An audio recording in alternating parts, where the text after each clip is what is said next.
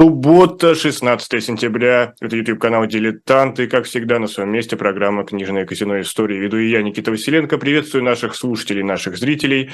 И сегодня мы поговорим о книгах, о книгах, как всегда. Но начнем мы с хроники.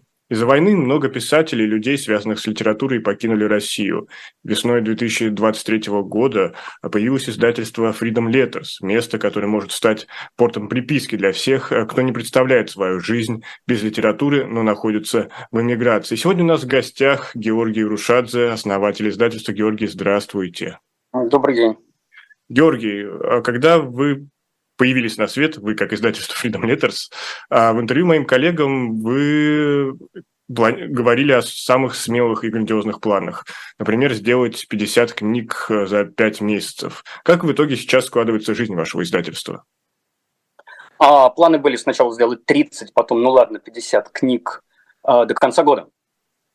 Уже сейчас, а, нам завтра 5 месяцев, а, уже сейчас есть 35 а, книг бумажных и порядка 40 электронных. До конца года, видимо, будет 75 э, примерно бумажных и порядка 85 электронных. Ну, плюс аудиокниги тоже.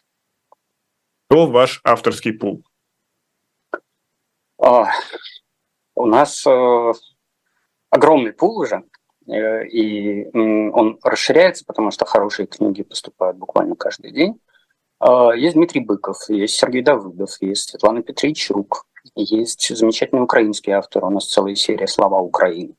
А, у нас классическая серия, которой пишут предисловия наши большие, великие современники, писатели. У нас э, Алексей Микушинский, Александр Ильичевский, Генри Лайон Молди. А, кого у нас только нет. И издав одну книжку под названием «Не последние слова», это сборник речей политических заключенных российских, начиная от э, Ходорковского и заканчивая Карамурзой. Мы, собственно, э, одной книгой увеличили наш авторский пол э, на 41 фамилию. Ну, это скорее шутка, потому что эти люди не могут считаться авторами издательства, но тем не менее мы их с удовольствием опубликовали. Это действительно замечательные и очень значительные слова, многие из которых оказались пророческими. Вы начинали как стартап, и, естественно, многое было на волонтерских началах. Справляетесь ли вы с таким масштабом работы? Это по-прежнему стартап, это по-прежнему волонтерский проект. Порядка 40 человек в той или иной степени работают над нашими книгами, рисуют, вычитывают, редактируют, верстают и так далее. А, это тяжело, потому что, в принципе, э, делать современное издательство в нынешних условиях это, конечно, очень-очень непросто. Но, опять же, какая изначально была миссия издательства? Дать возможность тем, кто не может жить и работать в России, издавать книги именно у вас, или, или быть неким таким мостиком между уехавшей и оставшейся Россией? Ну, я это называю точкой сборки. Точкой сборки всех людей, которые талантливые и которые против э, происходящего сейчас это еще и возможность публиковаться талантливым автором, лишенным э, трибуны внутри России. Это еще и поддержка украинской литературы. Э, и так далее. Целей вот таких у нас довольно много, все они ясны. Мы на сайте в Фейсбуке в своем, я в меморандуме это все написал. В общем, скрывать нам нечего. Мы продолжаем двигаться в этом направлении. Но все-таки, как вам кажется, удается ли вам держать баланс и быть издательством для всех россиян, а не только тех, кто покинули страну? Я не очень понимаю этого. Это, это скорее, знаете, знаете это, э, я уточню, это скорее именно с точки зрения читательской аудитории, потому что основная русскоязычная аудитория, вы, вы издаете книги на русском языке, все равно по-прежнему остается в России. Безусловно. И мы российской аудитории дарим в подарок все наши книги. Они могут их запросить и получить. Э, это такая временная акция – в телеграм-канале сделали продажу стикер-ботов, таких стикер-паков, простите, через бота, и все купившие получают в подарок э, одну из наших книг, которую они, собственно, захотели прочитать. Так книги продаются, в общем, везде. Они есть на Амазоне, iBooks, Google Play, э, причем на Амазоне в электронном и в бумажном виде. Через сайт издательства можно заказать на бумаге с доставкой. Они уже есть во многих магазинах, и скоро мы подключаем возможность э, заказать во всех странах первого мира в 35 тысячах магазинов э, наши книги. Ну и, конечно, они доступны в библиотеках западного мира. А так вы можете через сайт бумажную книгу, через сайт электронную заказать в любую страну мира, а бумажная, пожалуй, кроме четырех стран мира, книга будет доставлена, и заказы идут очень активно, действительно, по всему миру. Ну, согласны ли вы с этим утверждением, что в культурном плане сейчас действительно формируются две России? Россия, которая находится внутри границы, и Россия, которая уже существует как будто повсюду? Нет, границы только в голове. Э, никаких э, двух Россий нет, не надо а, вот так разделять. Есть, э, собственно, битва между модерном и отсталостью. И граница, если она уж и есть, то проходит между а, модерном и архаикой. Вот и все. Есть люди, и вот я сегодня в Фейсбуке опубликовал какие-то комментарии, что там надо всех нас ледорубом, новичком и так далее, кувалдой и прочее разделать. А есть люди, которые против войны даже находясь внутри России, таких очень много. Мы даже специальную книжку сделали о низовом сопротивлении. Э, в России называется «У фашистов мало краски». В общем, э, нет, э, я думаю, никакой такой, знаете, России, которая внутри границ Российской Федерации, которая поддерживает войну. По моим э, наблюдениям, войну поддерживает 15, может быть, 20 процентов живущих в России людей. Еще, наверное, порядка 20 процентов резко против. Все остальные, ну, боятся, ждут, чем закончится, но войну они не поддерживают. Ну вот возвращаясь к писательскому ремеслу, как вы считаете, у меня нет сомнений, что автор, который покинул страну, может остаться востребованным. Но может ли он остаться понятным своему читателю, который остался внутри страны? Um, уже сейчас есть uh, недопонимание. Уже сейчас люди, которые находятся внутри страны и так или иначе под воздействием обстоятельств, они не всегда понимают, что им говорят с, соотечественники, уехавшие. А плюс, эм, знаете, я даже когда жил в России, это, наверное, свойство любого человека, живущего в России, с какой-то болью, с негативом воспринимать критические комментарии из-за рубежа. Мы тут сами разберемся. И, видимо, у многих вот это еще позиция осталась. То есть действительно людям неприятно, когда им говорят горькую правду. Кроме этого, иногда эта правда эмоционально очень окрашена. Поэтому э, такое недопонимание есть. И более важная проблема, вот какая. Человек, уехавший, фиксирует языковую ситуацию на момент отъезда. То есть вот у него вокабуляр остается вот на уровне там, 22 года. А язык все равно развивается, язык живой. А, и писателю, если обычному человеку, в общем, пережить это совершенно просто, то пережить это писателю довольно сложно. Ну и, собственно, эти события, эта война, эта дикая агрессия, она, конечно, ломает людей, надламывает, как минимум. Поэтому, конечно, всем сейчас тяжело. Если я вижу, что автор, например, или составитель какого-то сборника не сдает вовремя текст, да, или как-то тянет, или еще что-то, я понимаю, что всем тяжело, я, в общем, иду всем навстречу. А допускаете ли вы, что допу... это уже из области фантастики, но закончится война, в России произойдут демократические перемены, и Freedom Letters э, сменит свою прописку и вернется в Москву. Изменится ли тогда ваша миссия как издательство?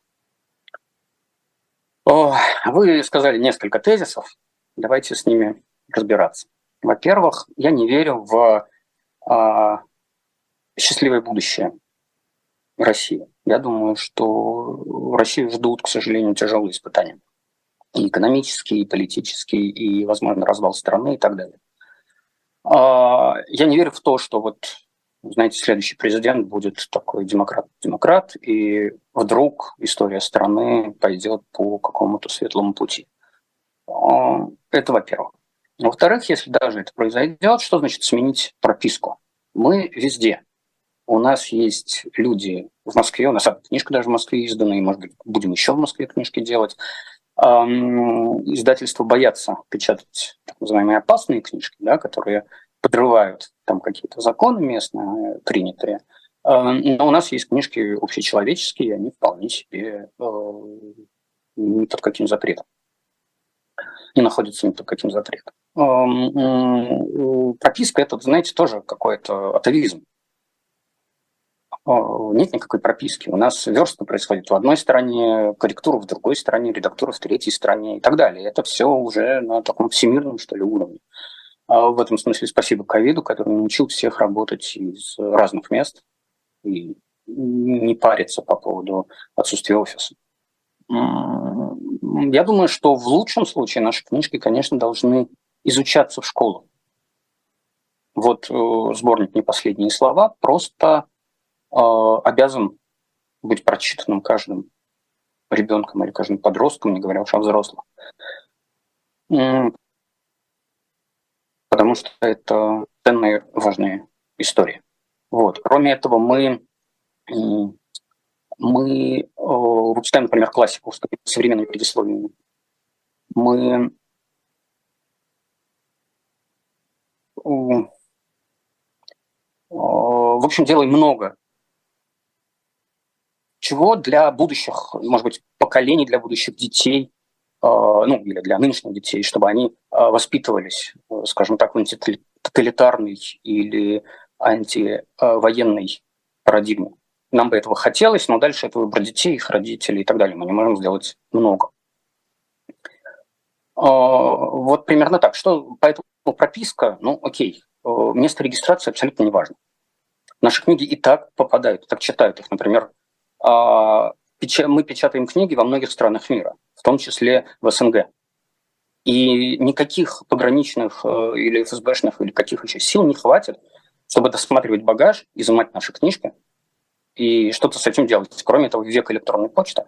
Как не закрывая страну, все книжки поступят э, все равно мгновенно. И чем больше запретов, тем быстрее они поступят, тем желание будет этот и слаще будет этот запретный плод. Поэтому неважно, где находится издательство. А на фоне всех остальных книг, которые вы выпускаете, отдельно выделяется серия, которую вы уже упомянули, «Слова Украины». И для кого, в первую очередь, эта серия направлена? То есть кто целевая аудитория этой серии? Там есть, видимо, две целевых аудитории, потому что мы издаем книжки украинских авторов и на русском, и на украинском. Соответственно, кто читает на русском, читают русскую часть этой серии, а украиноязычные люди читают украинские ну, книги на украинском языке. А некоторые на двух языках выпускаем. Вариант такой, вариант такой. То есть Стоит ли тут задача именно провести некий мостик уже для будущего, скажем так, сожительства двух народов, потому что Украина и Россия в плане географическом никуда не денутся, кто бы ни находился там у руля и как бы не обстояла ситуация? Знаете, два народа как-нибудь сами разберутся.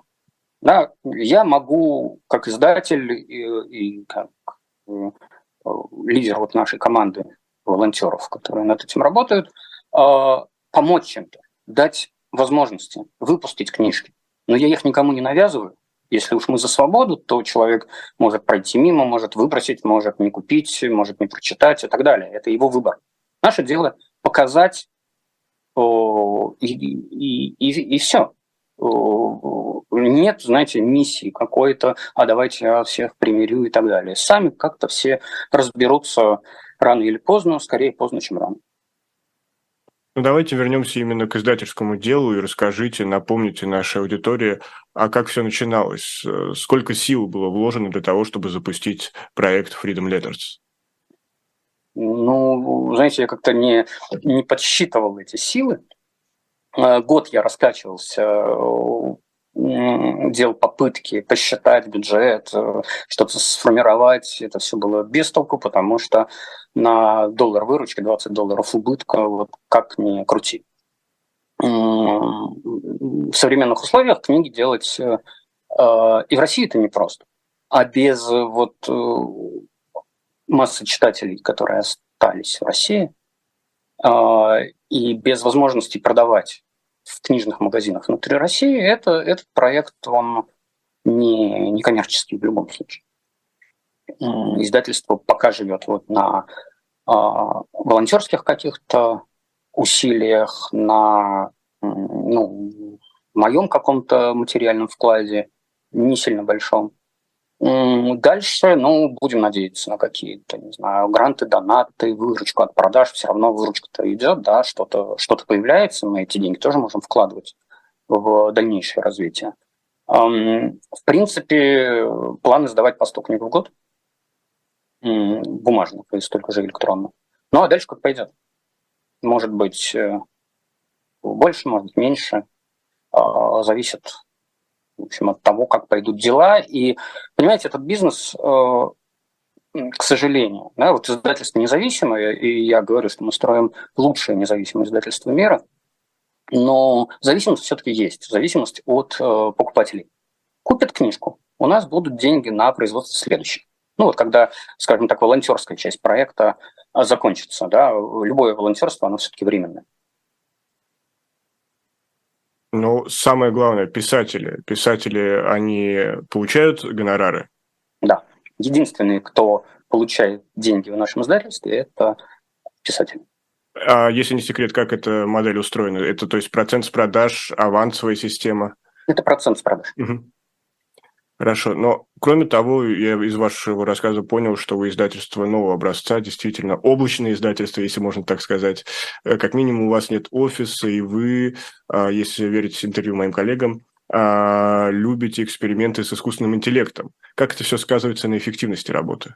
Ну, смотрите, искусственный интеллект – это скорее фишка была на старте, когда нам нужно было э, выпустить 10 книг в какие-то невероятные сроки. Буквально мы за две недели сделали 10 книг. И э, некоторые художники экспериментируют с искусственным интеллектом, но пока искусственный интеллект не умеет делать полноценные обложки. Некоторые э, картинки можно сделать, а дальше необходимо обрабатывать, дальше необходимо э, ну, как-то красиво композиционно что-то делать. А у нас, наверное, процентов 10 книг есть, э, ну, не 10, наверное, уже 15-20, а, где искусственный интеллект в, том или, ну, в той или иной степени а, задействован. Ну, ни одной обложки полностью сделанной искусственным интеллектом нет.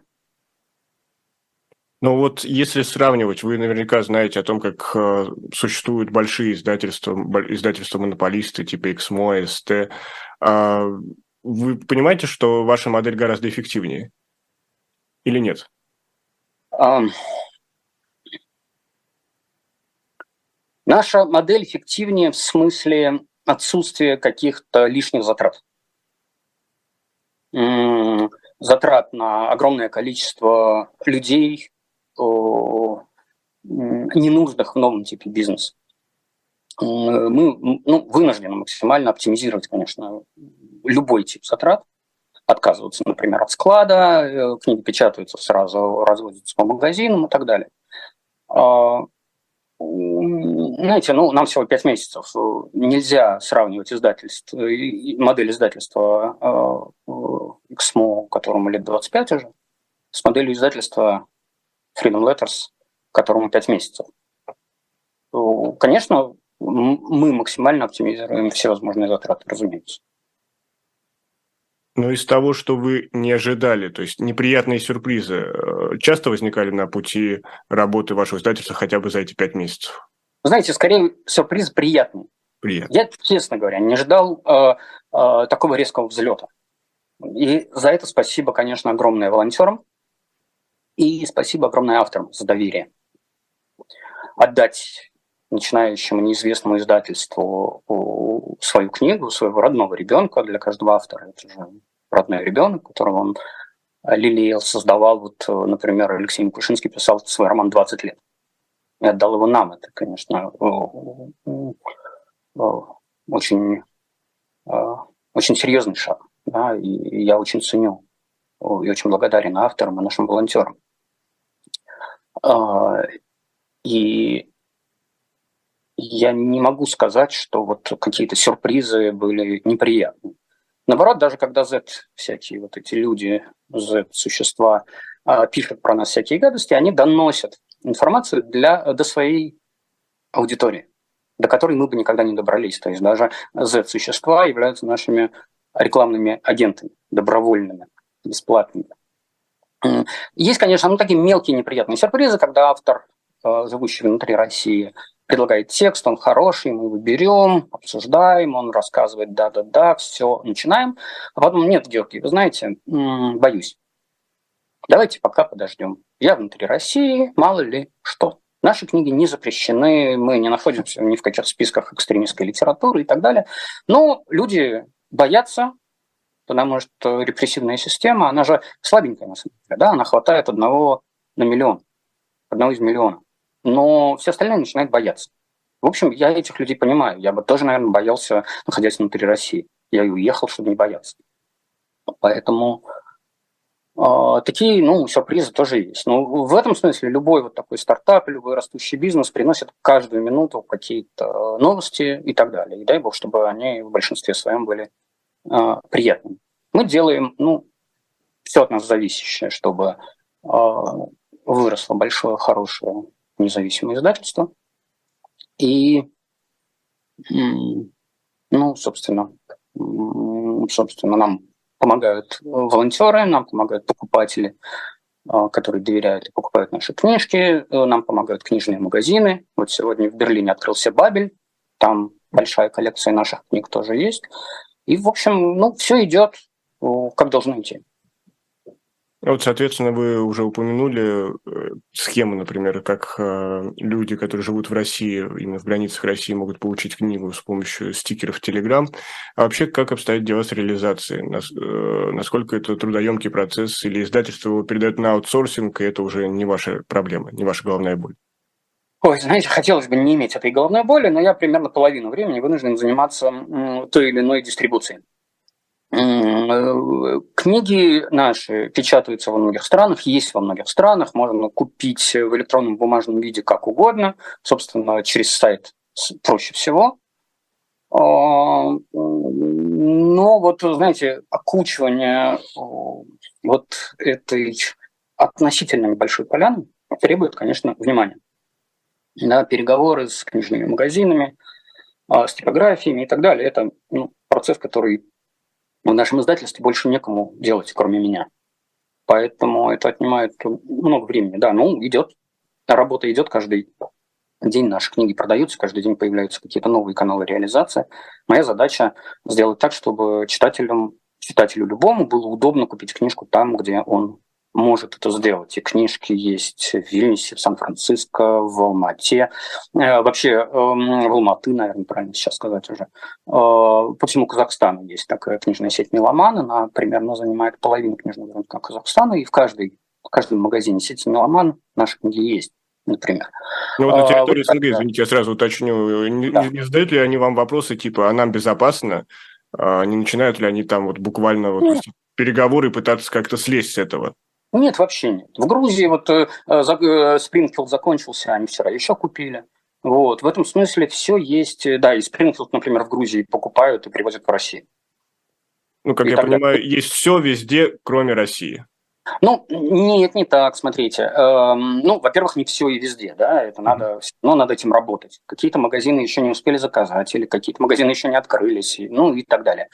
Эм, дальше в России вот издана, при поддержке новой газеты, издана одна наша книжка. Называется «Любовь» Вани Чекалова, 22-летнего. Я думаю, что это будущая, будущая просто звезда русской литературы. Действительно, очень интересный роман называется «Любовь». На сайте новой газеты, например, он продается с автографом. В каких-то независимых магазинах э, российских он есть. Дальше какие-то другие книги могут появляться таким же образом. Да? Ну, скажем так, безопасные, чтобы не подставлять э, эти самые магазины. Но не безопасные, в кавычках, книги то есть про современную ситуацию внутри России и так далее, ну, они все равно привозятся в Россию. Да, границы, ну, прозрачные. Не надо, или а, их человек может купить ну, на нашем сайте по зарубежной карте, и тут же ему по почте это придет. Поэтому, и даже если это запретят, все равно это будет поступать, приходить. С этим система, э, нынешняя репрессивная система, она слабенькая. У них нет еще, там, не знаю, тысяч людей, отслеживать еще поступление по электронной почте, досмотр багажа на границе и так далее. Ну, невозможно. Вы так говорите, э, уже несколько раз упомянули, что она слабенькая-слабенькая. Вот прям драконите, драконите силовиков, которые, может быть, тоже смотрят наш эфир. Да, пусть смотрят, может быть, э, знаете, перестроятся и поймут, что они на каком-то неправильном пути были. Эм, ну, ну, реально слабенькая, слушайте. Ну, они эм, придумали способ борьбы с людьми, э, включая их в списки иноагентов, например. И сейчас этот, э, в этом списке оказаться для всех честь. Люди ждут, там, они раз в неделю, по-моему, пополняют эти списки. Люди ждут. Каждый вечер пятницы, каждый вечер пятницы. Вот, ждут этих списков, да, чтобы э, оказаться на, в одном пространстве там, с Гребенщиковым, Галкиным и так далее, да, и, там, Быковым, э, Глуховским и прочее. Это же на самом деле э, список лучших людей страны получился. Понимаете? Ну, не додумывают, не понимают. Ну, кроме этого, знаете, надо эм, обратить э, ваше внимание на то, что книжки все-таки это удел э, высоколобых. Книжки... Вот об этом мы еще попозже поговорим. А, окей, окей, тогда да, молчу. Да, да. Да? Вот. Э, короче говоря, э, э, не надо не надо бежать впереди паровоза, не надо бояться того, что еще не произошло и, скорее всего, не произойдет. Но вот прежде чем мы уйдем на рекламу, скажите, зафиксировали какие-то случаи, когда из-за сотрудничества с вашим издательством у кого-то, кому-то был интерес российских правоохранительных органов? Нет. Люди уехали. Вот все, кто может э, уехать, и все, кто публикуется у нас вот с какими-то антивоенными книгами, они все уехали, кроме, наверное, одного человека, который у нас просто под э, звездочками мы там в нашей таблице называем его 4 на 7, потому что 4 звездочки имя, 7 звездочек фамилии или наоборот. Пусть ломают голову, кто это. Они не угадают. Ну, это работа там. для звездочетов, назовем их. Ну, там, да. Там легендированное. В этом смысле они, конечно, могут э, бросить силы на поиски, но э, даже внутри издательства никто не знает, что, что это за человек, что это за автор. Поэтому э, мы и такие анонимные тексты тоже готовы, конечно, рассматривать и публиковать. А, поэтому, ну, ну, нет проблем. Да, у нас э, много авторов публикуются под псевдонимами. Что же делать? Так, такое время, зато публикуются. Напомню, что у нас в гостях сегодня основатель издательства Freedom Letters Георгий Рушадзе, и мы сейчас сделаем небольшую паузу. Оставайтесь с нами, это программа «Книжное казино. История».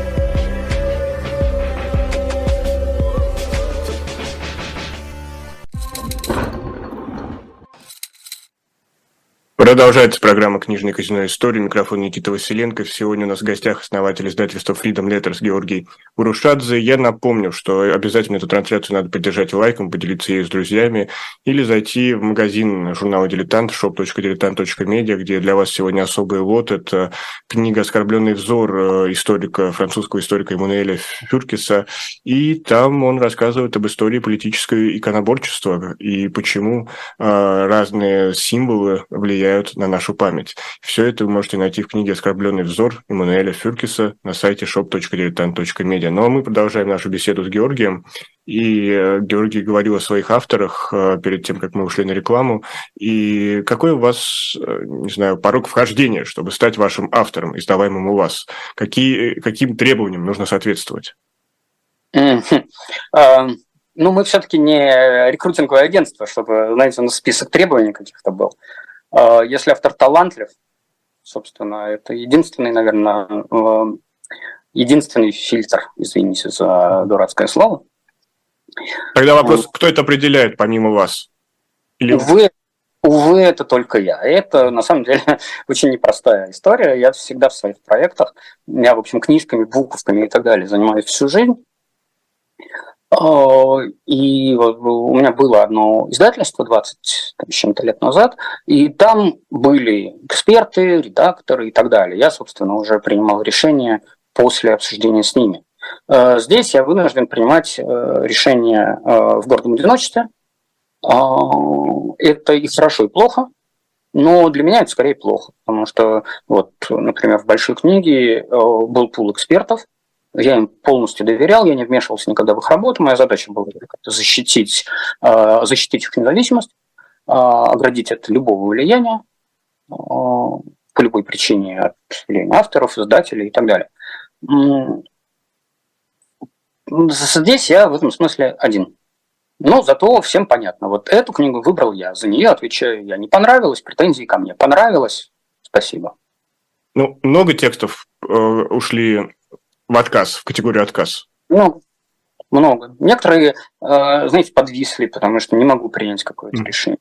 Э, но часто решения принимаются быстро. Вот рекорд от первого письма автора до выпуска книг, до постановки их уже везде, mm. до появления, например, на Амазоне, 10 дней.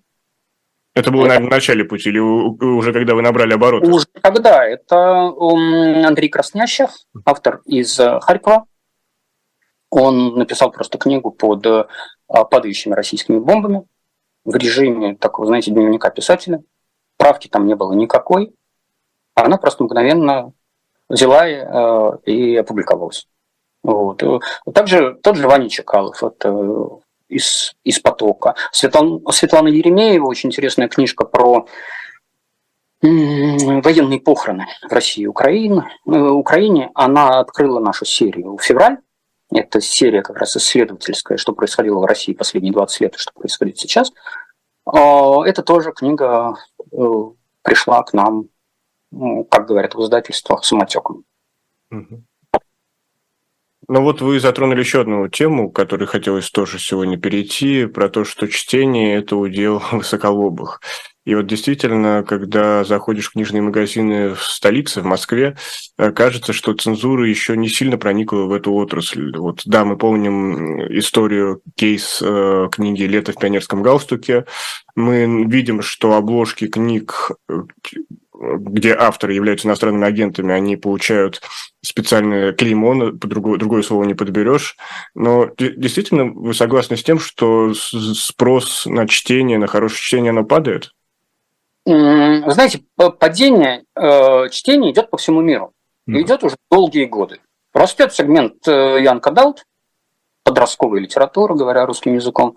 Но в целом потребление чтения, покупки книг снижаются по понятным причинам. Конкурент книги не другая книга. Конкурент книги. Компьютерная игра, э, сериал, телевизор, какие-то активные мероприятия на улице, там, что угодно. Поэтому, да, книга не выдерживает конкуренции, потому что книгу надо открыть, читать, э, приложить усилия. Э, в кинотеатр сходить, в общем, проще. Ну, это некая объективная данность. И, знаете, я недавно шел по Лондону с книгой в руках. Я, знаете, даже вот от этого получил удовольствие, потому что все как-то... Я отличался от других. Все в телефонах, смартфонах. Да, я вдруг с книжкой, да, с бумажной, ну, с нашей. Это отличалось. Э, это э, я отличался от других людей. В общем, это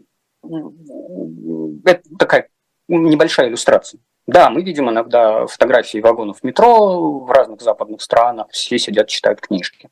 Но чаще мы видим, все сидят в смартфонах. А для смартфонов у нас тоже есть книжки. Да, мы в электронном виде для любой читалки, для любого компьютера, смартфона, чего угодно, мы э, эти книжки э, выпускаем. Аудиокнижки, вот, одну выпустили, будет еще много, вот скоро Спрингфилд выйдет на, на, в аудиоварианте. Поэтому рынок такой, да. То есть, если бы я хотел, например, действительно сделать ну, проект, в первую очередь бизнес-проект, я бы занимался не издательством. Это, ну, к сожалению, так. Хотелось бы, чтобы по-другому, но еще, знаете, аудитория привыкла э, в большинстве стран э, на книжку тратить мало. То есть книжка им нужна дешевая. При этом билет в кино может стоить в пять раз дороже, и это людям нормально. Э, посидеть в кафе, там съесть пончик и выпить чай э, в шесть раз может быть дороже книжки, и это людям нормально. Но почему-то книжку вы положить дешевую. Э, я думаю, что это очень неправильный, неправильный путь, который только снижает возможности издательства. А допускаете ли вы, что все-таки популярность э, к чтению вернется? Потому что вот мы наблюдали ренессанс виниловых пластинок. Там, конечно, отдельная история, но при этом там есть э, фактор коллекционирования, который в том числе и присутствует и в книжной индустрии. А есть, например, отдельный случай с Дмитрием Глуховским, э, по чьей книге вышла игра компьютерная на разных платформах, и люди просто начали скупать книги по всему миру, потому что, ну, просто хотели знать, на чем она основана. Но это все частные случаи. Но все-таки допускаете вы, что чтение снова станет популярным, и э, книжную индустрию ждет определенный ренессанс? А, ну, я хочу в это верить, я оптимист. А, знаете, вот раньше иметь дома библиотеку, э, это был прямо элемент престижа. Люди, знаете, вот как э, э, животные обнюхивают друг друга, встречаясь, так люди, приходя первый раз к человеку в гости, обходили книжные полки и смотрели, что у человека есть, и это была лучшая характеристика этого человека. Особенно, если эти книжки не просто так стояли, а были видно было, что они читанные. Сейчас такого нет, более того, люди переезжают часто, а, переживают, что библиотеку с собой нельзя взять и так далее. Поэтому э, и по этой причине тоже покупки могут снижаться. А, а что заставит людей вернуться к чтению? Если вдруг произойдет какая-то техногенная штука, отрубится по всей земле интернет, телевизор и так далее, люди, конечно, вернутся к чтению. Но вряд ли это произойдет.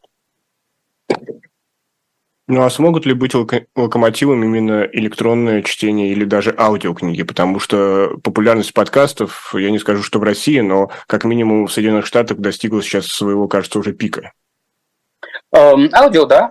Э, аудиокниги э, на пике популярности. Люди э, любят покупать, слушать. Это удобно делать в машине, в дороге, где угодно. Так что все хорошо. Ну, знаете, все равно зависит от человека.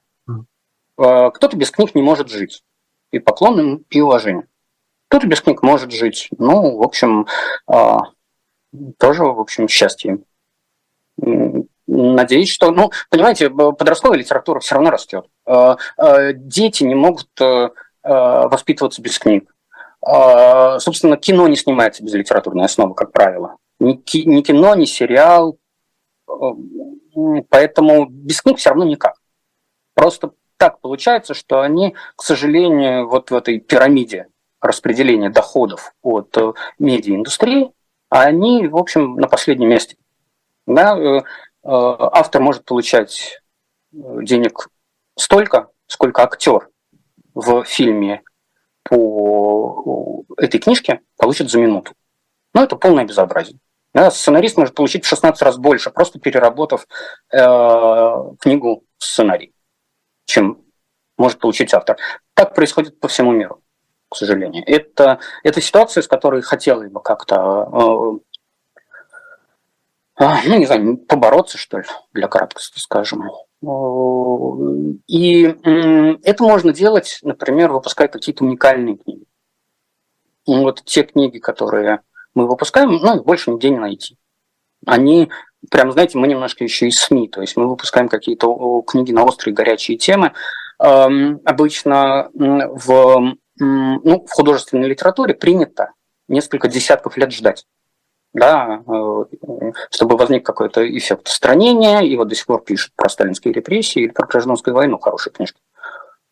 Э, мы же выпускаем сейчас книги вот про эту текущую войну сборник рассказов «Молчание о войне». Есть детские рассказы для детей 10-14 лет, вот только что написанные, недавно вышла книжка наша, причем по обе стороны границы, там есть и украинские авторы, и русские авторы, слово на букву «В». И это книга для детей о том, что происходит вот прямо сейчас с этой войной. И больше этого нигде нет. Поэтому, если вы хотите своему ребенку дать какое-то представление о том, что сейчас происходит, а своих слов вам не хватает как родителям, вот наша книжка единственная в мире, которая может что-то про это рассказать. Например. Георгий, э, я предлагаю нашу встречу следующую именно в рамках разговора о вашем издательстве провести ровно через год. И все почему? Потому что мне хочется узнать, э, каким вы увидите свое издательство через год, и потом это сопоставить. А, э, ну, я думаю, что мы выпустим к тому моменту уж явно больше ста книг на бумаге. Мы нарастим, что называется, наше присутствие везде, мы по-прежнему останемся независимым. А, мы по-прежнему будем выпускать все. Я вам не рассказал, у нас же довольно много серий. А, и, и в работе есть учебная литература для взрослых, есть а, серия такой правозащитной литературы, где публикуются мемуары или современные какие-то книги и старых, и новых диссидентов да, сидельцев за правду, сидельцев за веру и так далее. И там действительно уникальная перекличка. Одному из наших авторов э, написал Навальный из тюрьмы, говорит, я вот читал ваши мемуары, ровно один к одному, что происходит сейчас со мной. Ничего не изменилось, хотя прошло 40 лет. Э, мы по-прежнему будем выпускать лучшие образцы художественной литературы. Э, в общем, я не думаю, что вот, знаете, глобально что-то изменится, мы как-нибудь изменим свою позицию, что-то еще. Дай бог прекратится агрессия, прекратится война, и появится пространство для рефлексии происходящего уже в прошедшем времени. Но в любом случае мы останемся антитоталитарным, антивоенным, мы будем э, по-прежнему свободным издательством. По-прежнему свободным издателем. Запомните, запомните этот твит. Да, вот это по-прежнему. Через год обсудим. Хорошо. И все-таки вы смотрите, вы сказали, что оптимист, но в начале беседы упомянули, что будущее для России видите, скажем так, в мрачном тумане. И в этом плане тогда, может, поделитесь неким секретом или советом, как тогда в эти непростые времена просто-напросто сохранить себя? Mm. Это, наверное, отдельный час нам нужно с вами э, обсуждать. Э, я далек от того, чтобы давать всем и каждому советы. Кроме этого, я небольшой специалист по сохранению да, э, себя. Я сам первый год этой войны пребывал в таком сложном психологическом состоянии, в такой заморозке, как я это назвал. Учился, грубо говоря, видеть снова мир. А, а, я оптимист по отношению к миру, я верю, что никакой ядерной войны и так далее не будет. Я пессимист относительно судьбы, собственно, России. Вот оно что понимаете? Но это, опять же, отдельная беседа. Я, знаете, на моих глазах, вот буквально на моих глазах развалился Советский Союз. Mm-hmm. То есть флаг СССР с первого корпуса Кремля сняли при мне и мимо меня пронесли в подсобку. Я в это время был в приемной Горбачева, mm-hmm. когда транслировалось его заявление о отставке с поста президента СССР. А, я думаю, что вот примерно все то же самое, да, по тому же сценарию все идет. И э, там, в октябре, в сентябре 91 года никто не знал, что в декабре Союз развалится. Все может произойти внезапно. Да? Теория черного черного лебедя сейчас очень популярна, и действительно какой-то черный лебедь может внезапно прилететь, и все закончится. А, не думаю, что это закончится прямо очень быстро. Да, скорее всего, это протянется еще, возможно, даже несколько лет. Но конец, в общем, уже просматривается. А, как сохранить себя? Ну, ну универсального совета нет. Да, надо к себе с нежностью, с любовью а, принимать, видимо, если говорить про универсальный совет, принимать все происходящее. Э, не в смысле одобрять, а в смысле, ну вот, э, не, не знаю, не, не взращивать в себе какую-то, не знаю, злобу, агрессию в ответ на агрессию. Ну, я не говорю про э, поймите правильно, я не говорю про... Это не совет украинцам. Люди, которые сейчас находятся под падающими бомбами, или миллионы людей, которые стали вынужденными беженцами, вот я им советы не смею давать вообще. Они априори правы. Если они кого-то ругают или кого-то клянут, ну, можно говорить после войны. Нельзя говорить э, сейчас. Да, я вот не гуру тут, который значит, э, э, дает какие-то мантры вам. Но вот для, скажем так, своих коллег из России или уехавших из России, ну вот, вот мои слова только к ним относятся. Прошу понять правильно и простить меня, если кого-то эти слова задели. Георгий Рушац, основатель издательства Freedom Letters, и мы передаем слово Николаю Александрову, который, как всегда, на своем посту с книжечками. Всем привет. Здрасте, Георгий, здрасте, Никита. Привет, привет. Николай, давно не виделись. Да? Да-да-да, не то слово. Э, ну что же, э, я тоже с своей стороны желаю успеха издательству Freedom Letters и буду с нетерпением ждать новых интересных книжек.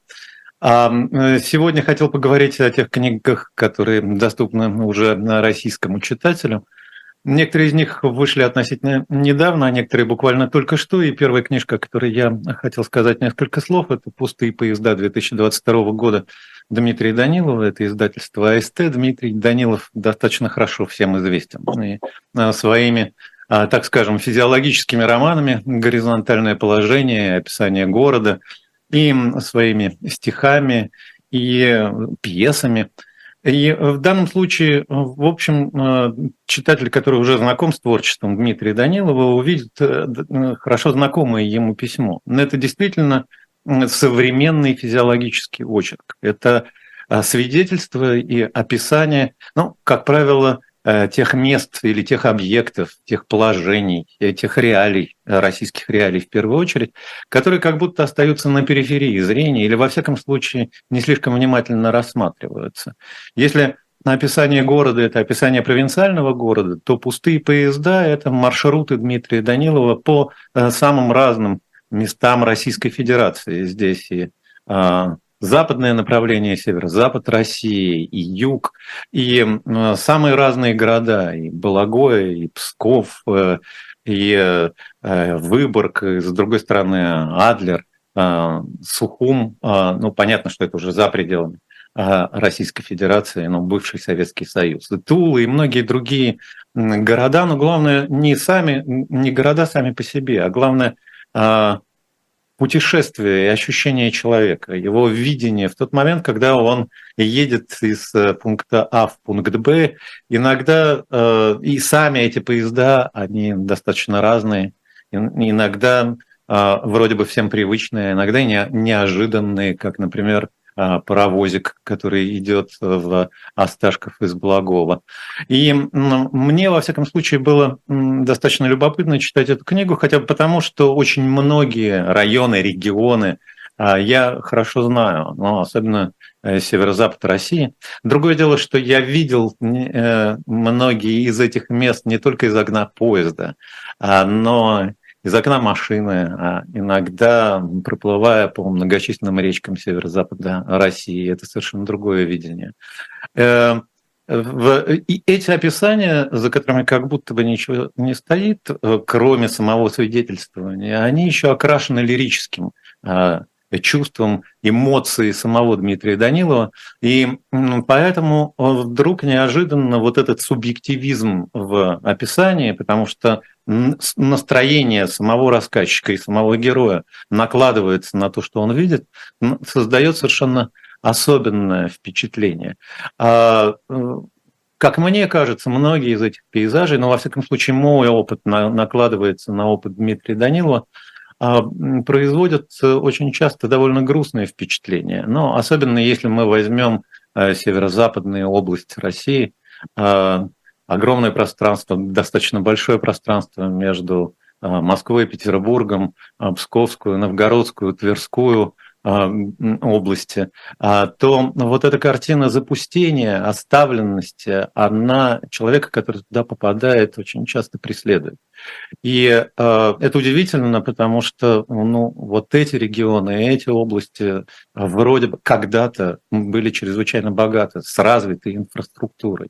И потихонечку на протяжении 2000-х годов эти руины советского строя начинали затягиваться.